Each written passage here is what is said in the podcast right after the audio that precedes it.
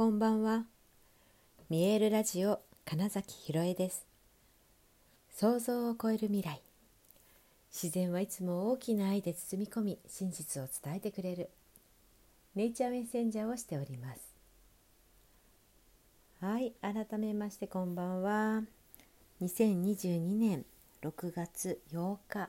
見えるラジオ始まりました。今日はですね、えー、軽井沢に行ってきました。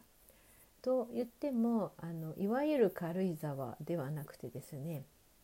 えー、用があったのは北軽井沢ででそこからまあ近くのいろいろを巡ってきたんですけれども実はその去年ね私が、えー、長野の辺りとかねその一昨年ぐらいからかなあのどこか住む場所ないかなみたいな自然の中に住みたいなって森の中に住みたいなって言ってた時に、えー、探してたのが、えー、八ヶ岳とか軽井沢とか、まあ、あとね戸隠とかも候補に上がってましたけど、ね、そんなこと言ってたんです。でで去年の春たまたまえー、っと演劇のゲームを使って大人が必死に遊ぶ会っていうねそういう、えー、なんだろうレッスンというかイベントを、うん、やってた時がありそこの参加者の方がね、えー、っと私がそんな話をした時に「えうちの父が北軽井沢に土地を持っているよ」と。で、えー、以前はおじいちゃんおばあちゃんが住んでたけども誰も住んでなくてずっと空き家になっていてもう家が住めるかはさておきえー、っとそんなま土地があるっていうので、まあ、去年ね見に行かせていただいたんです。で、えー、まあ、そこをね、えー、その方と一緒になんか、あのー、リトリートとかできたり例えばキャンプできたりとか、まあ、そういう、え野外で遊ぶとかね、うん、そういう場所を作りたいねっていうことを話してたんですけれども結局去年訪ねた時にもう本当にねずっと何30年近くかなほっといた場所らしくって、えー、もう草木が茂って 家がそこの中にあるなんてわからないみたいな景色の中に連れて行ってもらったんですね。でも木もね、えー、もう多分ね100歳とかの木が結構いたりそして、えー、草もすごい背が高くってかき分けてで確か少し川があるんだよとか言うんだけどもう見えないんですよね。でもうほんとかき分けかけ分けって感じで、えー、行ったら、まあ、確かにそのなんか森の中に、え、お家が建ってたんです。でも本当お家はね、え、なんか床が抜けてしまうような、まあ、そういう感じのお家だったんですけれどもだからまあ家はねほんと壊すしかないね。それにしてもまずは整いたいとねって言って結局ほんとほっといたのをよし今年も見に行こうということで。ね、で、えー、今年実際にじゃあ動かすにはどんな準備がいるかなってで最初草刈りでもしに行きますって言ってたんですがまず今日確認だけして、えー、軽井沢を楽しもうっていうプランで行ったんですよ。で着いたら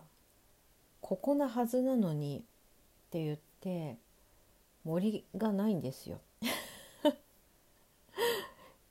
であれ間違ったかなって言いながら少し車を進ませようとした時にいや違うとあの車が置いてあるもう廃車になったね車がずっとあるって言って、えっと、あれがある以上はあそこだって言ってつまり森がなくて家だけがもう見えてた状態だったんですよ。で結構えって「てんてんてん」ってあの去年を知ってるメンバーが3名いたんですけどもこう固まってこれどういうことかなって。で、まあ、見に行ってもあのしっかりえチェーンソーとかを使って木が伐採されていてでかつ、えその倒した巨木あの幹の部分はもうほとんど置いてなくて枝葉の部分が、うんと、山になってねもう枯れてる状態であってこれどういうことだと。この前父に会った時にはなんか使える方法があれば使いなさいって言われていたのにもしかして誰かが手を入れたんじゃないかみたいな風にしてね。あのこれは事件かみたいにね。まあまあななりつつ本当に謎で。でもあの本当にこう素人がちょっと草を刈りましたっていうレベルじゃなくてです。あのしっかり木が刈られていて倒されていて、えー、っとかつその処理がなされていてかつ、えー、とうっそうと茂っていたその道がちゃんと砂利道になって車が奥まで入れるような状態に整っていてっていうねもう摩訶不思議な 光景に出会ってんですね。であれってうんと使っていいって言ってたはずだけどもしかしたら誰か親戚がうんとそこに住んでいるね親戚が何か業者に頼んでしまったのかしらとか、まあ、いろいろな、ね、謎を抱えたままたまたま近くで、えー、おじ様がホテルを経営しているということで何か知ってるんじゃないかって言ってねちょっとお尋ねしたんですよ。で私たちは、まあ、その待っている間、ね、これどういうことかなって言ってでそしたらそしたらねすごいねいいことになってるって言ってね戻ってきたんですね。そう。でどどういうこと？って言ったらたまたまその土地の隣に、えー、っと軽井沢ではなく東京にいるおじ様が自分の土地のところの、えー、と木を伐採するついでに そのままあの辺もちょっとやってくれないかって言ってはいやってくれただけっていう。で、まあ、あのそのたわした木に関してはあの売ってたよっていうね。まあそんなわけであのだから草刈りでもしようかねっていう、ね、私たちのまずそこからだねって言ってたのがあの一気にことが進んでですねもうあの、まあ、掃除をしたりあの、まあ、建物自体は使えないのでこれからあのそれを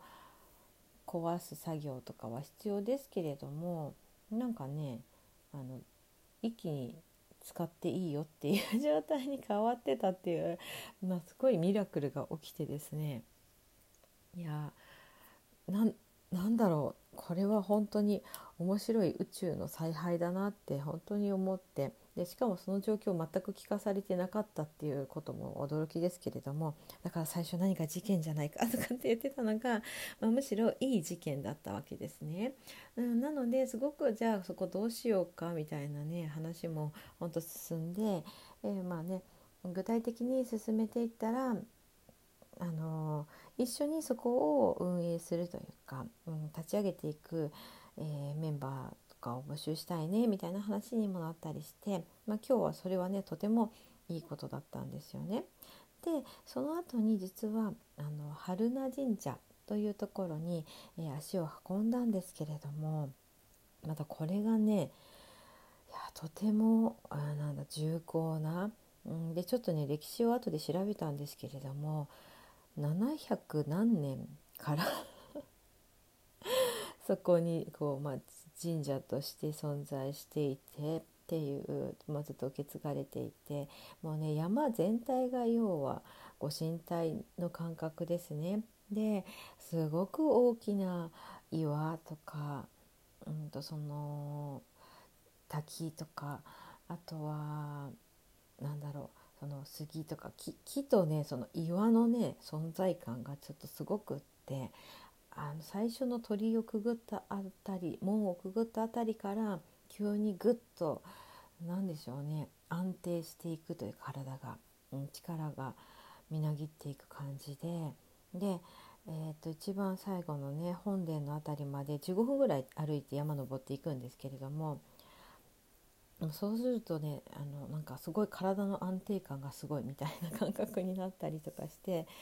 いやあの本当山全体がっていうのがいやこの神社のすごいところだなって思いましたしそのまあ歴史あるっていうことでなんかねいろいろな植物とか、まあ、苔類とかも含めてすごく、まあ、めちゃくちゃこうエネルギーを発しているというかね。うん、で、まあ、そこに行けたことも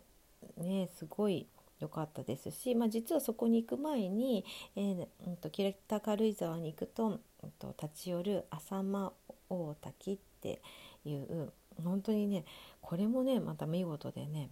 いや滝って面白いですよね。なんかどっからこんなに水湧いてくるのって思ってずっと眺めてられるんですけど。はい、自然のねだからその壮大さっていうのをすごく感じましたしその,、まあ、その後に神社に行ってうんすごくエネルギーをいただきましたし、まあ、実はねそのね木が切られていたっていうところの、まあ、その切られた切り株とちょっとエネルギーを合わせた時に、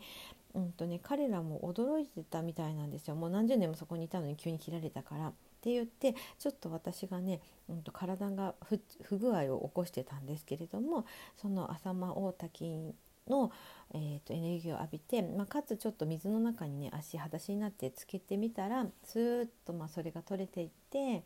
はいまあ、本当浄化された状態で神社に行ったっていうのも大きかったと思うんですがいやまあ神社はね本当にねすごかったですねあの岩の存在感が。はいまあ、そんな風にしてなんかね軽井沢の,、まあその場所がね面白く動きそうだなっていうのが今日まあ一日を通して、うん、その紹介してくださった方が一番